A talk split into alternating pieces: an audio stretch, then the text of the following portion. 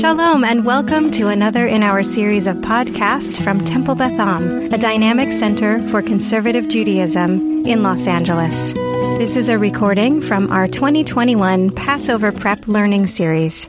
I I'm really excited about this class, mostly because two of the people who are going to be teaching the class are my parents. So I grew up with the Seder that they're about to tell you about and because I just think the world of Dr. Rothblum as both an educator and a friend. And so to be able to have all three of these wonderful people here to teach us about creating uh, innovative seders is fantastic. And I hope that you gain a lot from them, but also have a great time watching them teach and watching them share their creativity. Um, Many of the things that we're going to share tonight are, I was going to say today, but it is very much so tonight, um, are things that you can use really at any Seder. So some of them might seem in presentation to be for younger children or for children of any age. But really, the beauty of Passover is that it's about asking questions at all ages. And so some of the gimmicks, I'll call them, or resources that we're going to give you can be used with adults as well, even if they might seem gimmicky or or for children. Uh, we're to do this kind of in shifts. So I'm just to explain to you how it's to go. And those of you who are listening to the podcast later on um, will have the resources in the same place you found the podcast. We are going to share some ideas that we have as educators, and then we are going to share the resources that we've come up with over the years in a Google document that you can print out, you can click on links, you can open up Oriental trading sites, you can do all of those fun things in preparation of your own Seder. And then we're going to open it up to you um, to ask us questions about creative things that you might want to try out or might be thinking of, or just questions of how to engage people of whatever age will be at your Seder. And so the end part of this, the or I guess the last kind of third I was never very good at math. The last big chunk of this class will be Q&A. So if you have questions or burning ideas, write them down. We'll get to them. Um, and we would love to hear your ideas because then hopefully we can also add to our, um, our vault of creative uh, options for the Seder. So I'm going to turn it over to my parents, Dale and Tracy Schatz. And uh, I don't know which one of them is going first, but I'll turn it over to that household. All right. Once we have gone through some of the things that Tracy might tell you about that happened before we start the Seder, when we've decided to start the Seder, the first thing we do is we sort of frame what's coming. And we use a singable version of a list of the things in the service order. Very often this is referred to as Kadesh Urchatz. And if you look up Kadesh Urchatz anywhere, you'll find a whole different way, a, a, a wide variety of singy versions of it. And we use that in this particular way. First, I want you to sing it with me, and then um, we'll show you what we do with it. Kadesh Urchatz Karpas Yachat Magid Rochza Motzi Matzah Maror Korech Shulchan Orech Tzafun Barech Halel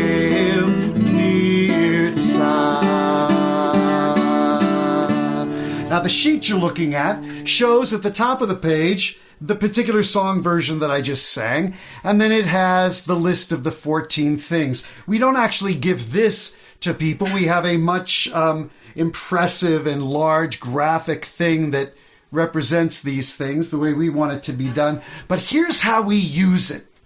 We, um, first of all, I might teach hand motions. So, Rebecca, come back to me, I like the screen, and let me just show the hand motions. So, first of all, what I do is I say to everybody, all right, show me your Kiddush cup. Very good. Kadesh. And then show me washing your hands with a special pitcher. pouring the water over your fingers. And even when I do this with adults, I realize that it helps sort of internalize the activities we're going to do. These are activities that have blessings that go along with them. Kadesh urchatz karpas yachatz magid rochza motzi matzah. That's a piece of matzah, and I broke off a piece.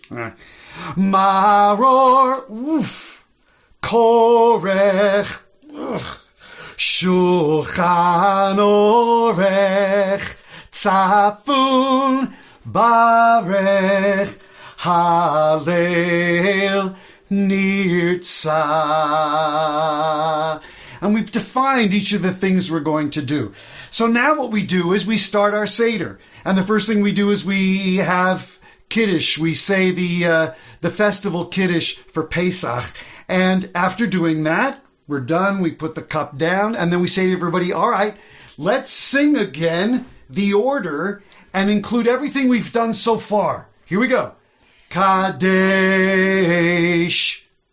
And then we get to Urchatz. And whatever our shtick is for setting up Urchatz, we wash our hands, somebody for the whole group or everybody participates. When we're done washing the hands, we say to everybody, all right, now from the beginning again, let's sing everything we've done so far. Kadesh Urchatz. Very good. And then we have the salt water go around and the karpas. We say it with a blessing. We eat the karpas. Together, sing with me everything we've done so far. Kadesh Urchatz Karpas. Very good. You see, we're zipping right along. And then we have the three matzahs. We take them out of this fancy thing. We separate the middle one. We break it in half. And if we're if we're lucky, it didn't break in half. And we hide the larger section. And when we're done, and that has no um, that has no blessing. When we're done doing that, we say, all right, let's sing everything we've done so far. You, of course, you get the, the you get what we're doing here. And then we sing, Kadesh, Urchatz, Karpas, Yachatz. And then we get into Magid. And of course, the Magid is everything. The Magid is telling the story, singing the songs, the four children, the plagues, it's all there. And then it goes more rapidly after we get to the end of that. That's kind of our Kadesh Urchatz thing. Okay, so to add to this, what I do is I give each person or each family a bag with something in it that can in some way relate to one of the parts of the Seder, one of the things that we just sang about. For example, in one of the bags I might put uh, baby wipes or hand sanitizer. Um, in another bag, maybe a puzzle. Uh, in another bag, maybe a bottle of hot sauce. Now, there's a list of these things in the Google Doc, so you can find it there. If you're doing the Seder over Zoom, then you could actually send a clue to your participants beforehand. You can say, okay, your clue is hot sauce. Now, what do we do with this? As we progress through the parts of the Seder, the 14 parts of the Seder, if a person feels that their item relates to that part of the Seder, they reveal what their clue is and they discuss how it relates. The interesting thing is, people have all kinds of ideas about how their item actually does relate to the Seder, and you get into some great discussions. This activity can be done with the smallest child and the most mature adult. So, for instance, if we were doing this and we got to, well, where in the Seder do you think your clue, if it were hot sauce, where would that go in the Seder? Um, how would people answer that question, Rabbi Schatz? They can they can raise their hand, and Okay. I can. Oh, Jay, Jay knows. Ma- Jay knows all the classes. Maror. Yeah, Maror, good for you. Or maybe Shulchan Aruch if you like hot sauce on your brisket. you never know. You just never know. Yeah. Okay, Dr. Rothblum. So we, you know, we're thinking about different parts of the Seder and in the um in the sheet that that we're sharing, you know, you'll see different ideas for different parts of the Seder. Um, the part that I wanted to offer was commentary on Magid, on telling the story. You know, and certainly you can, there are lots of things you can do. You can act it out, you can tell the story outright, um, you can have the kids act it out. Make up one one year we wrote it as a play that people had to act out. Um, but I, one of the things that has been most popular in our family is uh, gamifying Magid, and so I want to share with you two different game ideas. Um, one, and and as Rabbi Schatz said earlier, all of them are good for all ages. Um, one that is very popular is doing Jeopardy, and you can have you know five different. We we've done symbols of Pesach, people of the Pesach story um, you know, parts of the story. And, um, you know, and obviously you make the questions at the hundred dollar mark. The one, the easier ones, we we do those so that our, you know, the three and four year olds who are participating can share. And then the five hundred dollar questions are are a little bit trickier. Um, and so that is a fun board to have. And I'm happy to share questions if you need some ideas on uh, categories and questions. Another very popular game is to do headbands for those of you who know the game. So we print out pictures um, from the Pesach stories. Again, symbols, people. People are a little bit tricky because, you know, there's not a lot to distinguish, let's say, a picture of Moshe from a picture of Aaron, but you can get there. Um, and we make, um, we take sentence strip paper, or you can take long construction paper and make headbands. And so the picture goes on the headband. So for example, if I had a picture of of let's put Pharaoh on, I could not see it, but everyone else around the table can see it.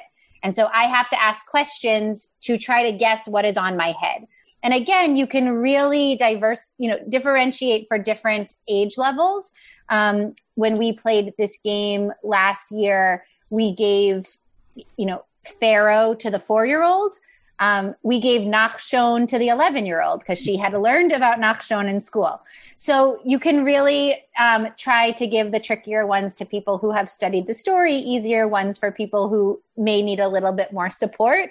Um, and really, what I find, what we have found in our family is that by gamifying Magid, we get we're able to talk about the story, we're able to talk about why we're there, but we're able to also keep everyone's interest um, because when we've tried to just sort of go through the story or through the traditional Haggadah, by the time we get about a third of the way through, none of the children are at the table anymore, and that's sort of the point.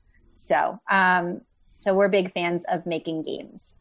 Um, so I will share two very quickly. One is also during Magid. There, the four children is one of my favorite parts of the Passover story and Haggadah.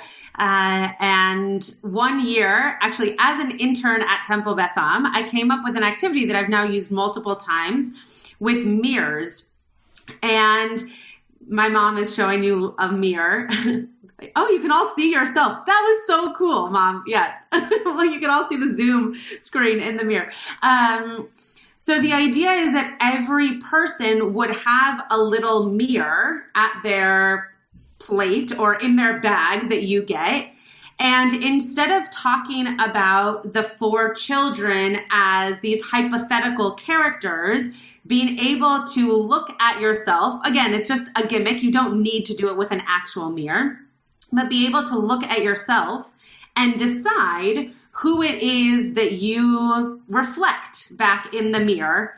And you can do this in partners. When I did it as an intern, I did it um, for adults in Chavruta, in partnership, where the person on the other side of the mirror, who is your partner in this activity, says who they think you are. And then you look in the mirror and you say who you see. So you can do it as an individual activity. You can do it as you just seeing yourself, or you can do it in partners with the other people at your table. Intergenerational is great. And you can say to the person, this is the child who I see in you. The other piece that I love and um, might might not be great for little little little kids but is great for for all ages um, i would say like above second or third grade probably um, is to actually do the seder not in order and I know you're probably all thinking, but it's called a Seder. That means order. You're right. That's true. And we live in America, which means that we get two Seders. So maybe one night you do it in order, and the second night you do it in a different order. So you can put all the different pieces of the Seder in a basket. You can cut them up and put them in a basket with Velcro or something on them to put up on a board. And the reason this becomes interesting is because there are certain parts of the Seder that need to be done in a specific order. You can't have Shulchan Orech before motzi matzah because you need to say hamotzi before you eat the meal. You can't wash your hands after dinner. You have to wash it before you eat the bread or matzah or cardboard, whatever. So the idea is to bring conversation to the table or in our house to the living room where people are sitting on the floor and have people discuss why certain parts of the Seder exist where they exist in your Haggadah. So this is a really exciting way to do it, specifically for people who are interested in that kind of discussion around why and where and what. Um, but for example, you can do karpas at the end of your Seder and it's still completely fine because there's no blessing that needs to come, or I shouldn't say no blessing, there's no action that needs to come before it. Um, except for the washing of the hands, which needs to come before other things as well. So it's a fascinating way for adults to be able to engage uh, in making the seder meaningful and um, and your own your own order. So I put two things in the chat. I put the sheet that my dad referenced when he sang the order, which you're more than welcome to use, uh, and I also put in the Google Doc that has all of these different ideas, which I would say we all contributed to, but really Tracy Schatz put in 99% of the work. So she put together a really fantastic document of resources and ideas and again links to purchase certain things um, you're more than welcome to look through it now or pay attention now and look at it later but i wanted you to know it's in the chat um, any final thoughts from our quote panelists um, before we open it up for? I think the last thing I'll mention, because we talked about it as a group a lot when we uh, were preparing, but it yeah. didn't come up so much tonight, is the um, the work that goes into creating a space that invites conversation and engagement and Tracy, I'll let you talk about your space. I just found, and I'm happy to, I'll share my screen. You know, last year, um, I really got my kids involved with setting up the table. So, like, you can see here, you know, like all the Lego, these are all the Israelites crossing. We, you know, the, this is the ocean. Um, I don't think I quite got, I think Ursula was Miriam. You know, the kids did origami to make the pyramids. Here are all the plagues that they're leaving behind in Egypt.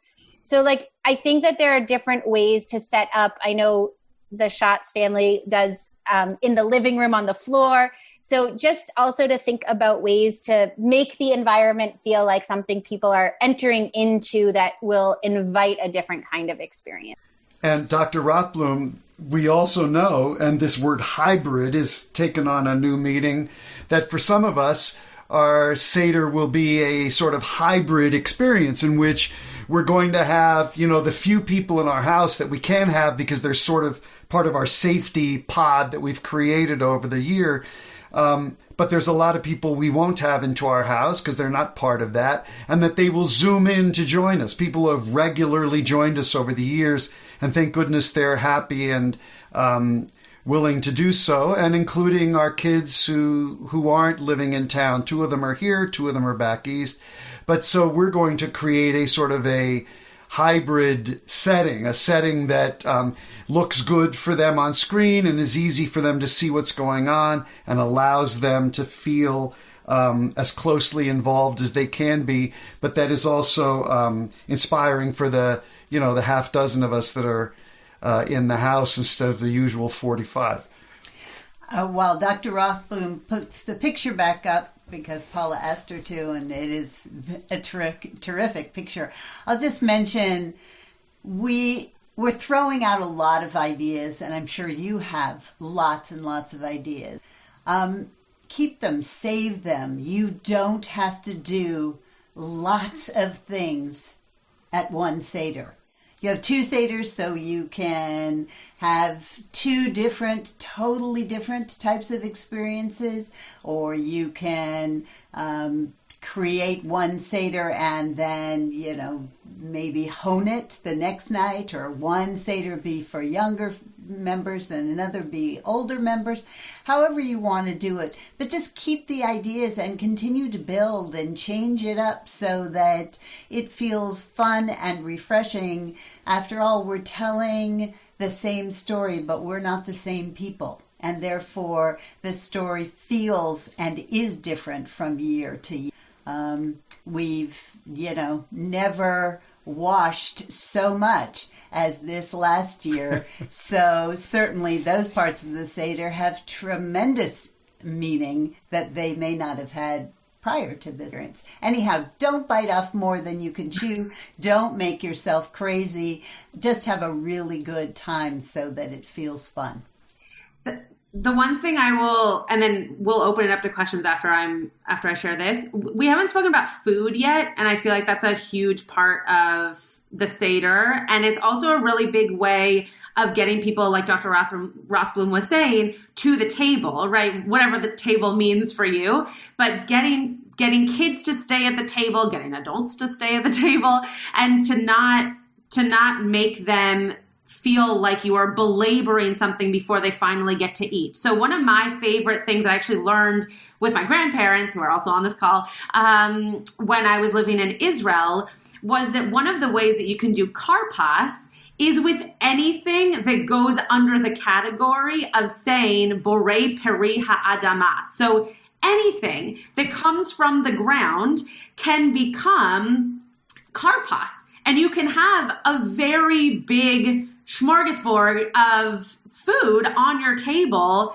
at the way beginning. And you can have fun dips and you can do like a fondue type situation, right? There are so many foods that go under that category, like potatoes that you can make into french fries and bananas that you can make into dipping into peanut butter if you eat peanut butter on Passover, or chocolate, which everyone should eat on Passover, uh, carrots, cucumbers, right? All of these things that kids and adults will be very grateful to be eating before they actually get to the meal portion of their um, of the evening. And and it'll keep them at the table and it'll also be fun. And you can use that as a centerpiece also because it's one of the first things that we get to uh, in our in our seder so, because you said bananas, in case people don't know, bananas, the blessing for bananas for some reason is Borei Peri Ha'adama, even though the banana is seen above ground. Is there an easy tell of the reason, Rebecca? Um, it's just because I think it has to do with the growth of how they come out of the ground. I actually have absolutely no clue, but I can look it up and tell you that I have an idea. I just know that's the blessing and it's a good thing to have on the table um, okay, Henry, you have a question. So, anybody who has questions or comments or um, ideas you want to share with us, just raise your hand and we'll call on you. Yeah, Henry. So, the uh, answer about banana is that it, it's not like a real tree. It actually grows more like a. Um, it's like I don't know how to describe it exactly, but it's it's not considered a real tree in the same way that a uh, an apple tree is a, as a tree. So it just it's treated as if it comes out of the ground. I knew I knew someone would know. This is why you work at Temple Beth Am, so you don't need to have all the answers because your congregants do. Okay, Batia. Okay. Um, I just wanted to share a couple of ideas that yeah. I've done over the years. My kids are now grown, but when they were little, I did a lot to engage them. I went to a thrift shop and I found a very colorful striped sheet or sheets and I cut them up and made them into um, head scarves like the Israelites would wear. I got went to the 99 cent store and I got these um, gold hair, hair headbands. And so we draped them over the, we had the cloth and then we draped them up around. So everybody wore those and we were the Israelites dressed up. I also got a Pharaoh hat at Disneyland in the, um, um, there's a ride for, um, I'm, I'm blanking out, but Aladdin. Disneyland, what is it? Aladdin. No, it wasn't Aladdin. Mm. It was um, Indiana Jones. Indiana Jones. Thank you. It's it did me in the gift shop there. They had a pharaoh hat, so somebody wears that, and that was a lot of fun. And also, I'm going to share my screen because I made these. Um, oops, that's the wrong screen. You, Um, uh, I don't know that you'll be able. Let me see if I can give you. Okay, I think I can. Hold on. Oh, great. Nope, can't do it. Anyway, I made these cards. I printed out one um, and I la- laminated them. And they have silly questions like, why do we eat gefilte fish on Pesach? And the answer, because it's delicious. Uh, why do Jewish people clean out their homes for Pesach? Because they're out of their minds. That's why. Jewish? No.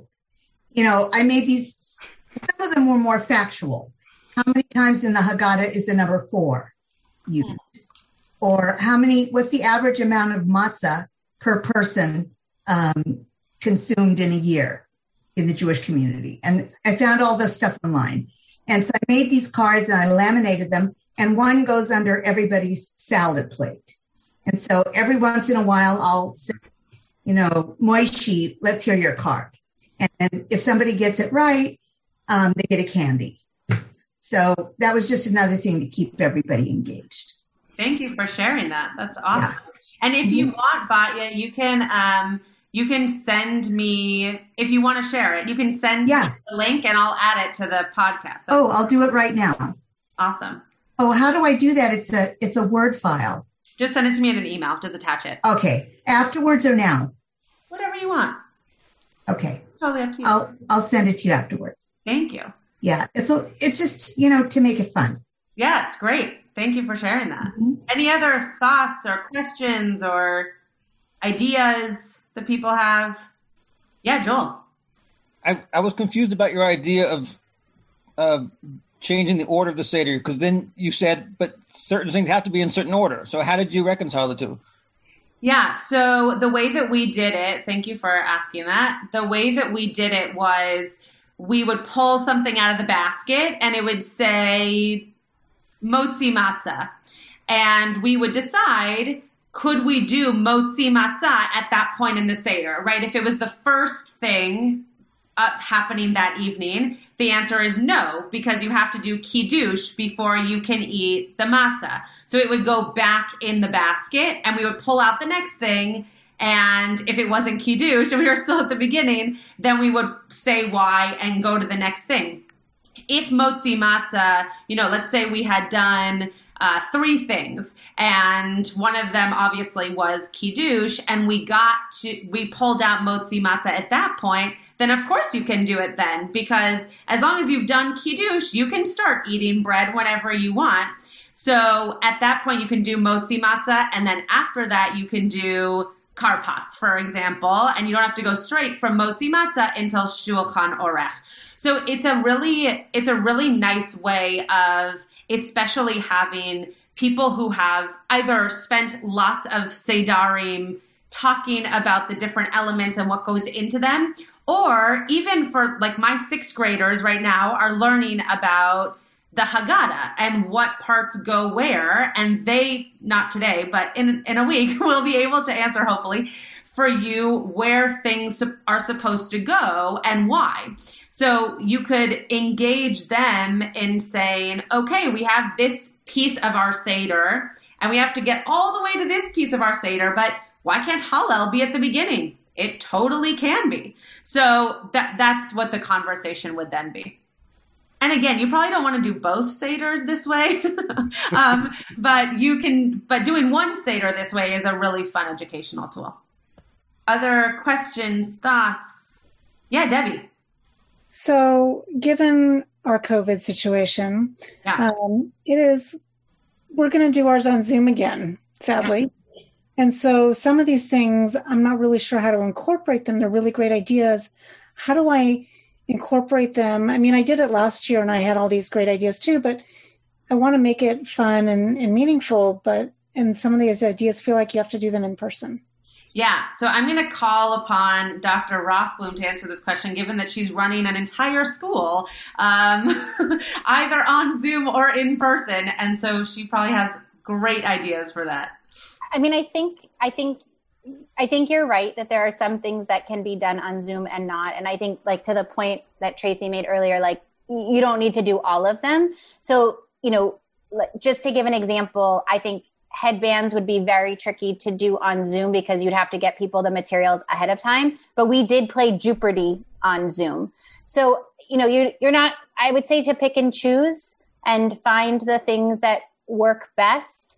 Um, you know, certainly like when Dale, you know, Dale's idea of like singing the order after every single step, that could be done. So I would say just pick, you know, pick a few and then I guess if there are some favorites you can't do, just put them away for God willing next year. I I would also add. Oh, my parents wanted to say something. Uh, I, I, was going to say this about singing. In general, I would um, maybe set a, set out this rule right off the bat, which is that when you sing with along with a leader or whomever's leading that particular prayer or song, everyone should be muted except for the person leading. But everybody else in their place where they are behind their screen, in front of their screen, can be singing along. And they are singing with the leader. They hear you and themselves. Um, it's only me that doesn't hear everybody else singing along with me. Everybody else in their home hears themselves and the people around them, whether that's two or three or five in their household on screen with you, they are singing along. And just make sure that everybody stays muted when one person is leading a sing along or a prayer that they're saying with you, because that will allow the audio to work. It's just an, a thing to let everybody know. Uh, Debbie, I'm totally happy to help you try and come up with things that you can do on Zoom. Um, Rabbi Schatz can give you my email, and I'm happy to talk back and forth with you. I'm sure you have some great ideas. The fact that you're just even talking about it, you know, gets me excited about having a conversation. We could come up with things together. Um, there's all kinds of ideas that are being shared in the chat. You know, you can send things to your participants. You can send them uh, boxes of goodies, or you could just send them emails with ideas. You could have your participants take parts of the Seder. Um, anyhow, I'm very, very happy to, to be involved with you or anybody that wants to talk about how to do it on Zoom. Um, because many of us are going to do that. Uh, you know. Well, and I, I mean, I did do it on Zoom last year, and I, I, do have a lot of ideas. But one of the things that I did that was really fun that you guys might want to do is there's this song, "Standing at the Sea," Mi Chamocha, and it has lots of verses, and everyone can sing a verse, and and it's really kind of fun and it's beautiful. So I would do that. I I I just want to piggyback on what my mom said a moment ago about telling other people to do things. I think one thing that I've learned just from teaching over Zoom is that if the participants in the class, or in this case, the Seder, feel like they can share something in their location. So, like for my students, often often that's sharing their screen or sharing a video, and and that those might not be things that you're comfortable with at your Seder so, but having different people around your Seder table on Zoom take on certain aspects, whether that's leading a part or showing a thing or leading a discussion or um, setting up their table the way that Dr. Rothblum did because they have kids in their house and so that makes sense for their home. Right? Everyone, even if you're on Zoom together, you're in a way each leading your own Seder in your own homes because it's just you in your home. So making the space something that even though you're collaborating with other people on a screen, you're able to then say, this is your space to create and then share that with us in a meaningful and productive way for the Seder. There's a question in the chat. So Paula was asking about like ideas for like a two and a half year old. And I'm definitely happy to chime in, but I'm because I, I have some thoughts, but I'm curious if there are others on the call who have had uh, who have great ideas to share for a two and a half year old. Well, I just put it on in the chat, but I'll say it to everybody. Um, there's the what we call the frog song. Oh, listen, oh, listen, oh, listen, King Pharaoh, and the little ones always get a kick out of it. And at our house, we always have my mom. My mom has little frogs, jumping frogs that we can play with at the same time, and it's a lot of fun. And I think the two and three year olds would love it. There's there's a really great. I'm trying to find it because my mom put it in this. Um, here it is uh, in this document that you also have, and I'll share it with you to see. There's this really great song that Alana Jagoda, so those of you who were with us for Kol Fila last year, you actually met this woman, Alana Jagoda. Um, she has this song called Where Where's the Afikoman? Where did you hide it? I'm that was great timing, but not what I meant to do.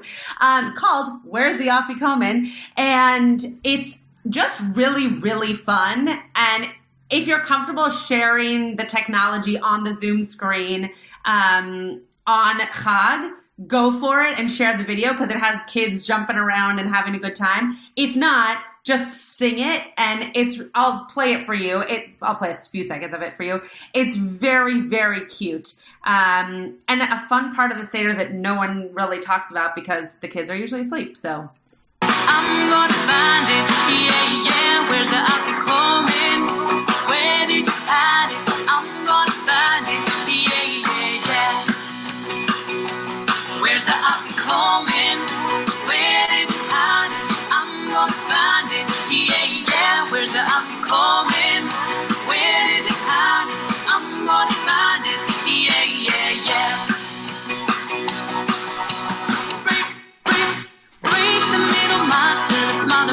So you can listen to it on your own time, but you can see that it's very fun and the kids will just jump around and have a good time.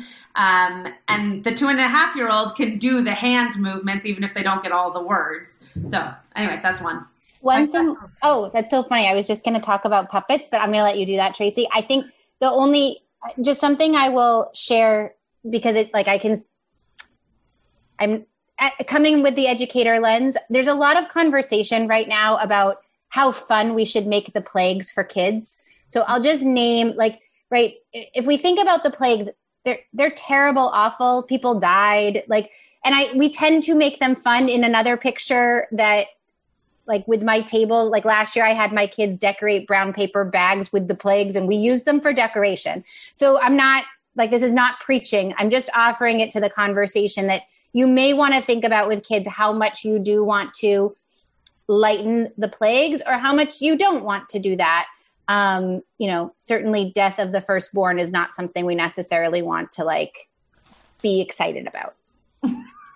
Just for for an example, uh, I think Dr. Rothblum's point is fantastic, and to to to go along with both that and Jay's suggestion, you can take a paper bag and and glue dots, right, and stickers, so it's totally hug appropriate.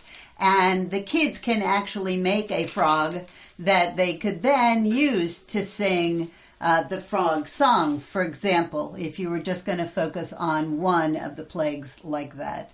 The other thing, Paula, um, that comes to mind and I included in the Google Doc is you take a character like Curious George, who's curious. And that's what we're supposed to be. We're supposed to be curious. Or Elmo, who asks questions. And Elmo or Curious George or some other beloved character, you know, beloved by a two year old character, takes you through the different parts of the Seder. And that allows the child uh, at two to participate in the process, um, you know, with a visual. Uh, and again, there's a document that you can look at that I included in the doc, and you can make it your own, and that allows them to participate that way too through the whole Seder, so not just specifically through the um, Magid. The the other thing that I would say for a little bit older than two, so I'm straying from Paula's question now, but just a little bit older, still um, maybe four and up, I would say. You can explore the different parts of the Seder through the five senses. So, Kiddush, when we do Kiddush, what senses are we evoking? And um, I actually create, and you have it on the doc, um, stickers. They're labels, they're just made out of labels. And what you do is you create the five pictures of the five senses eyes, ears, nose, mouth, and you just ask the child to stick on the right sticker for that part of the Seder. So, uh, again, different age children, adults participating in this also, but it's a different lens to look at each part of the Seder. There's a really great, um, I would say, genre because there's multiple um, of Passover Hag- Haggadot. That's redundant, I guess. Haggadot that are sticker books. Um, and when I've done Seder with really young kids, this is a great thing for the young kid, but also if the young kid has a sibling or a parent who would be more excited to fill out a sticker book than they would be to look at the you know conservative Judaism's version of the Haggadah, um, and it's a great way for the kid and the parent or the kid and the sibling to follow along with the Seder, but also have things to do during that time. You could also do a bingo board, again, a little bit older than two and two for sure, but something that allows them to feel like they're part of what's going on. It's also good for adults. If you want to have like fun prizes for adults to do bingo, that's also fun. Um, but there are tons of Passover sticker books. So two, two, two and a half, three, perfect for that. Um, and I can send you a few, but I also just like looked on Amazon to see if I can send you one, and there's a ton. So just search Passover sticker Haggadah, and you'll see a million. Um, I was going to say something else, and then it left my brain. Anyway, other how we deal with how I deal with in in music in the preschool, which is part of my responsibility, um, with difficult parts of um, Jewish Chagim. Purim has many difficult parts, and as Dr. Rothblum pointed out, um, Pesach does as well. Is to to sort of pick and choose. So when we come to the idea of God wanting to punish Pharaoh for being bad. Um, the only thing we make a song out of in our case happens to be the frogs. And for the other punishments, we don't, I just say, and God punished Pharaoh. One of the punishments was frogs. And that's what we do. And if in an older grade we are reading through a list of the things, um, there's several ways to deal with it, but when we get to the death of the firstborn, the word could be the demise of the firstborn and every the firstborn of every animal and living thing. I mean, you know, it's a it's a big point, but it doesn't have to be um, discussed in child language. It just needs to be included and gotten past. Um, there's that. The thing that I was going to say, and then Paula, I'll call on you. I saw your hand. This is again, I mean, two and a half year olds could participate for sure, but not specific to two and a half year olds is, um, and Annabelle made me think of it when she said the pyramids out of Legos, is creating uh, your own charoset. So not having someone make charoset beforehand, but having all the elements of charoset and then putting it together in a little bowl. When we were kids, this is why that comment made me think of this. When we were little kids, we before the Seder even began, we were allowed to take the charoset that was pre-made, but we were allowed to take the charoset and make it into pyramids that would sit at the table that we would then scoop for the parts of the Seder where we ate the charoset.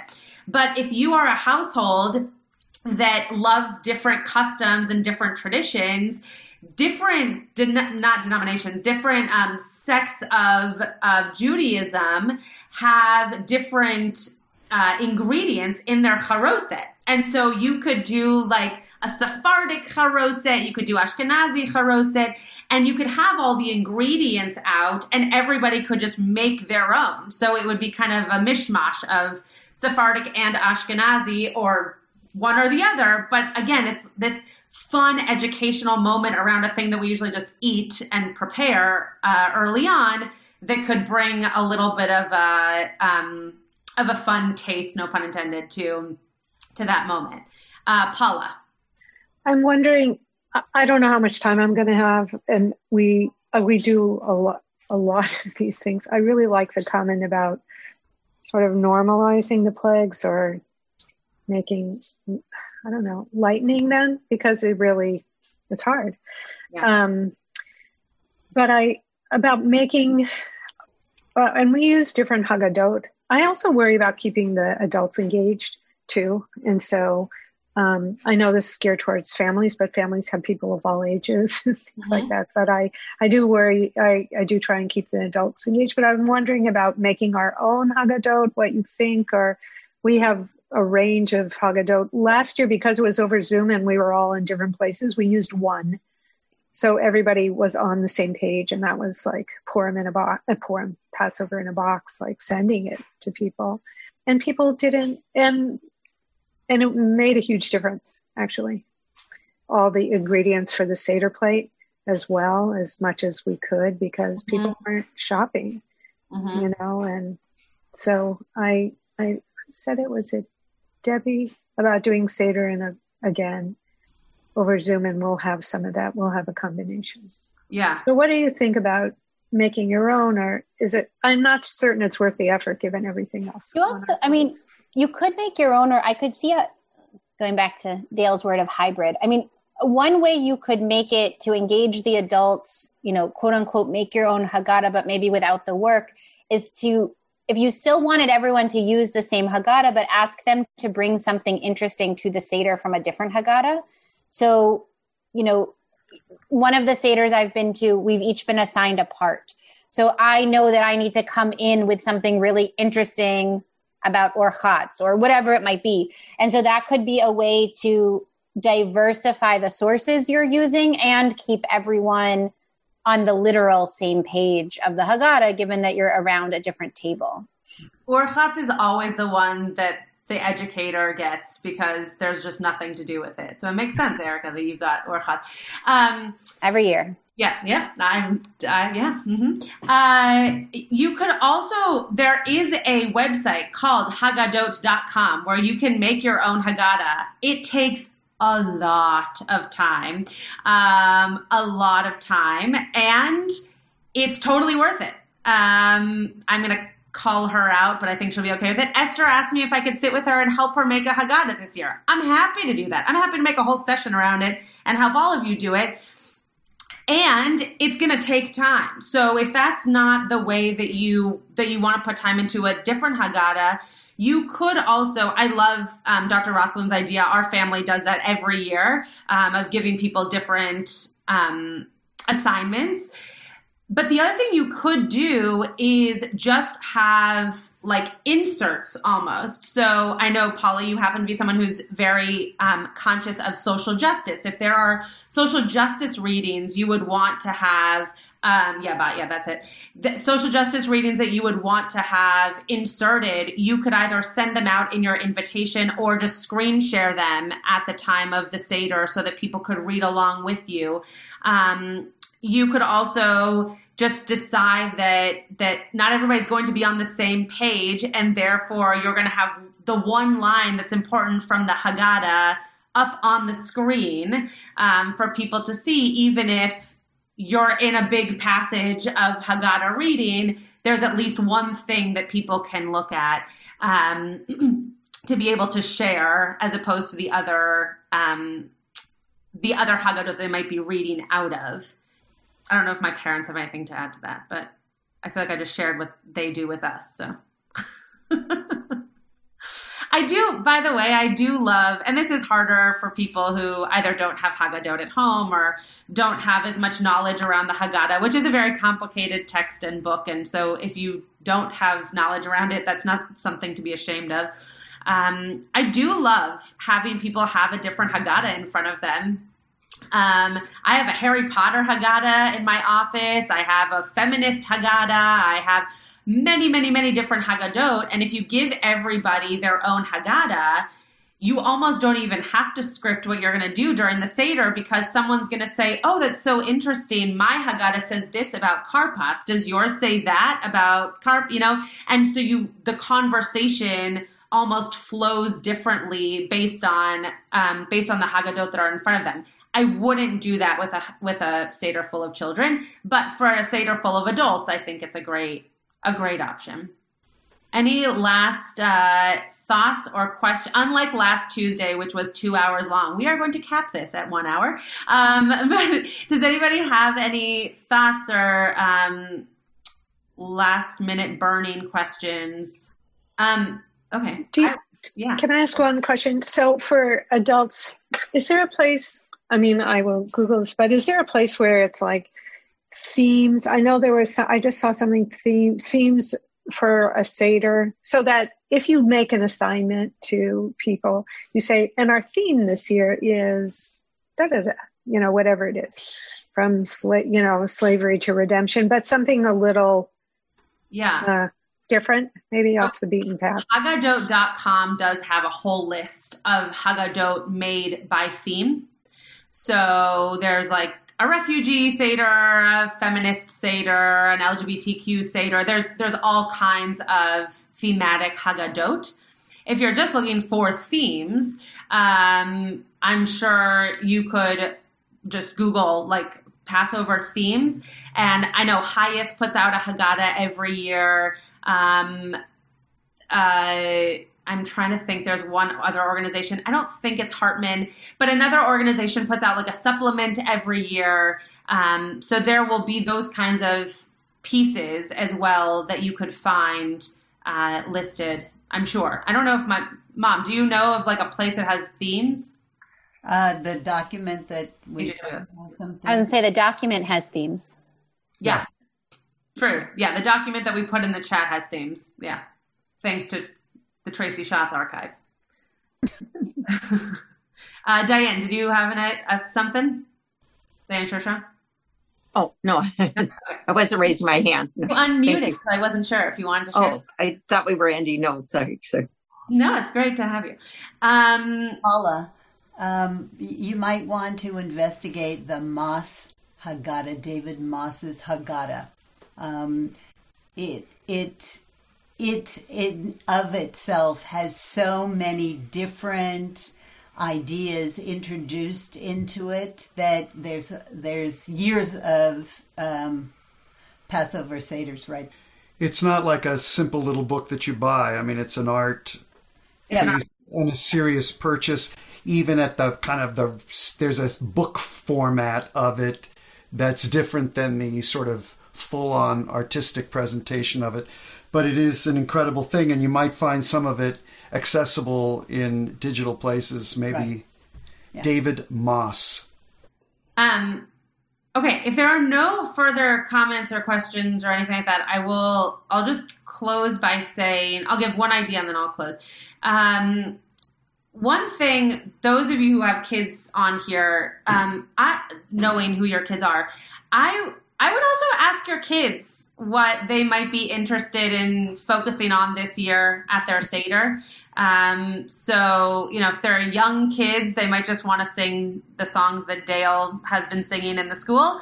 And if they're older kids, they might be interested in one particular part of the Seder. And one thing that we've learned throughout all of the holidays during COVID is that there are just going to be parts of the holiday that look really different, and your Seder might just be focused on Karpas this year, right? And you might do all the other elements, but the people around your table might be most interested in talking about one particular element.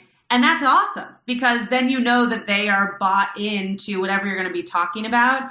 And uh, whether on Zoom or in person, I think that is that is a great way of approaching any kind of interactive uh, experience is asking them what they might be interested in. And the last thing that I'll say just to close this all is Passover is just such I mean you can see the household that I grew up in so I clearly feel this way because I was brought up this way but Passover is one of these holidays that tells you exactly what you need in front of you to do and then everything else is up to whatever you want to add to it and it's all about exploration. So anything you do is going to be great, and anything that you try to add or try to make creative is going to just enhance it. It's not going to take away from any element of the Seder. So I just want to leave you all hopefully like very excited based on this conversation. But if you are overwhelmed or if you are feeling like, how can I be creative if we're just going to be on Zoom again? you really can't go wrong. Anything you add, anything you make innovative is going to be fantastic because you've already been given the foundation and now you just get to build upon it. Um, so just have a great time. I know I gave you my mom's email address. You have my email address. Um, Dr. Rothman's very busy, so just you can ask her questions, but ask us first. Um, we are happy to help you through this process and uh, and I love this. So if this is something that you feel like you need help, I I would love to be a creative partner with you in creating something, um, and hope that this is hope that you dream about this tonight and get get going on some creative ideas in the next few weeks. And thank you to my parents and Dr. Rothblum for being and here. Thank you, Rabbi Schatz, for bringing us together. Thank you for including us, Rabbi Schatz. You're welcome, Maura Dale. All right, everyone. Have a lovely Have a evening. And, and Chag Sameach. Chag Sameach. You have been listening to another in our series of podcasts from Temple Beth Am, a dynamic center for conservative Judaism in Los Angeles. If you enjoy these podcasts, we invite you to write a review on the Apple Podcast site or wherever you get your podcasts. For more information about Temple Beth Am Los Angeles, go to tbala.org.